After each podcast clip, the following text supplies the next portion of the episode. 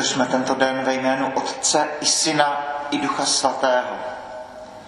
Milost našeho Pána Ježíše Krista, láska Boží a společenství Ducha Svatého, ať je s vámi se všemi. S tebou. Druhý vánoční svátek svatého Štěpána, prvomučedníka. Tam, kam přichází láska ze zvláštních důvodů a nutně přichází i pro následování, ale krev mučedníků se znovu stává semenem nových křesťanů. Bohu díky za Štěpána, Bohu díky za všechny svaté, které, které máme. Zamysleme se nad sebou. Čtení ze skutků a poštolů. Štěpán, plný milosti a síly, dělal mezi lidem veliké divy a znamení. Ale tu zasáhli někteří z takzvané synagogy propuštěnců s lidmi z Kyrény, Alexandrie, Kilíkie a Ázie a začali se přijít se Štěpánem. Nemohli však obstát před jeho moudrostí a duchem, který z něho mluvil. Když to slyšeli, velmi se rozzuřili a skřípali zuby proti němu. On však, plný ducha svatého, pohleděl k nebi a spatřil boží slávu a Ježíše, jak stojí po boží pravici. A zvolal, vidím nebesa otevřená a syna člověka, jak stojí po boží pravici. Oni se však dali do velkého křiku. Zacpávali si uši a všichni se na něho zuřivě vrhli. Pak ho vyhnali ven za město a začali ho kamenovat. Svědkové si přitom složili svrchní šat k nohám jednoho mladého muže, jmenoval se Šavel. Tak Štěpána kamenovali. A on se modlil. Pane Ježíši, přijmi mého ducha. Klesl pak na kolena a hlasitě zvolal. Pane, nepřičítej jim tento hřích. A po těchto slovech skonal. Slyšeli jsme slovo Boží. Pán s vámi. Slova svatého Evangelia podle Matouše.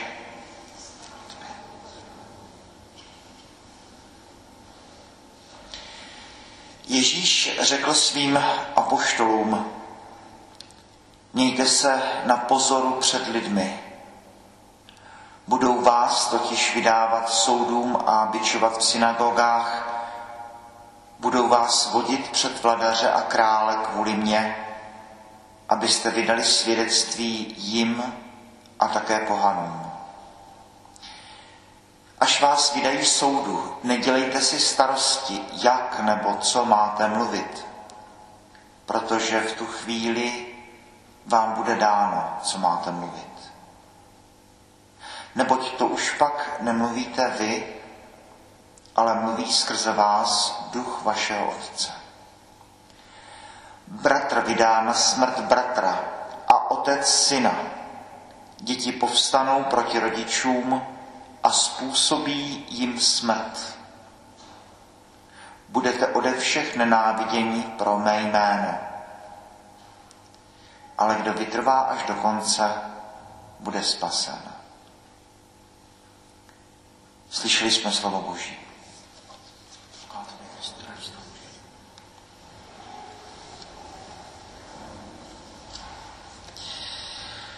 To tajemství je velmi hluboké. Tak hluboké, že až má člověk strach o tom uh, mluvit. Přichází slovo, které se stává tělem, narodí se Kristus, andělé se zjevují pastýřům a láska přichází na svět. Bůh je láska. Bohu žijeme a jsme a záblesk světla na této zemi, světlo, které přichází do temnoty. A člověk by čekal, že začnou ty dějiny dobra, pravdy a krásy. A přichází ta scéna s takzvanými betlémskými nevinátky. Herodes se od mudrců dozví, že se narodil král a tak nechá zabít všechny ty nově narozené chlapce. Dneska říkáme, mohlo být asi kolem 30 odhad. Svatá rodina prchá do Egypta, potom se vrací, Ježíš začíná svoje veřejné působení, dělá mnohé zázraky, Kána Galilejská, eh, hluchým vrací sluch, slepým vrací zrach, eh, těm, co nemohou chodit, eh, dává možnost chůze, mládenec najemský Lazar dokonce jsou mrtví a znovu žijí. Čekali bychom, že Ježíše budou pronásledovat zjásající davy a že konečně přijde království lásky a pokoje. Ale není tomu tak. Dnešní evangelium. Tohle říká láska, která přichází na svět. Ty slova, která se nám ani moc nechtějí poslouchat. Bratra vydá na smrt bratra a děti zabijí svoje rodiče, způsobí jim smrt. A takhle to nějak je, že tam, kde se objeví láska, tam se objeví i její negace. A jistě, že lecos můžeme přičíst v zlobě lidí. No tak Herodes chce být král a vidí eh, v tom nově narozeném králi svoji konkurenci.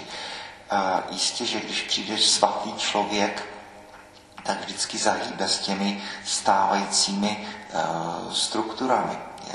Existuje několik filmů, myslím velmi zdařilých, které si hrají s eh, tou myšlenkou, co by se stalo, kdyby do dnešní společnosti znovu přišel Kristus a znovu by nám tady začal eh, kázat, eh, jak, jak by na to asi ty zavedené církve zareagovaly. V každém případě Ježíš umírá na kříži. Ježíš umírá na kříži. Láska, která přichází na svět, tak to končí. Pak po něm přichází jeho svatí a snad říká se s výjimkou svatého apoštola Jana, ale i ten je na ostrově Patmos na asi velmi těžkých nucených pracích, takže taky velmi a velmi nejednoduchý život. Pravděpodobně tam vzniká taky apokalypsa. Tak všichni apoštolové umírají mučednickou smrtí. Máme tady dneska slávnost prvního mučedníka svatého Štěpána, také toho, který hlásá lásku. Od ďábla od zloby lidí nevíme. Nevíme. Nevíme. Ale jedno, co víme, je to, že eh, tam, kde krev mučedníků, jak se to říkalo za první republiky, tak pateticky zavlažuje zemi, tam vyrůstá posvátná stavba Božího království. Krev mučedníků se stává semenem křesťanů. Eh, takhle jsme to slychali jako děti a takhle to je. Takhle to je.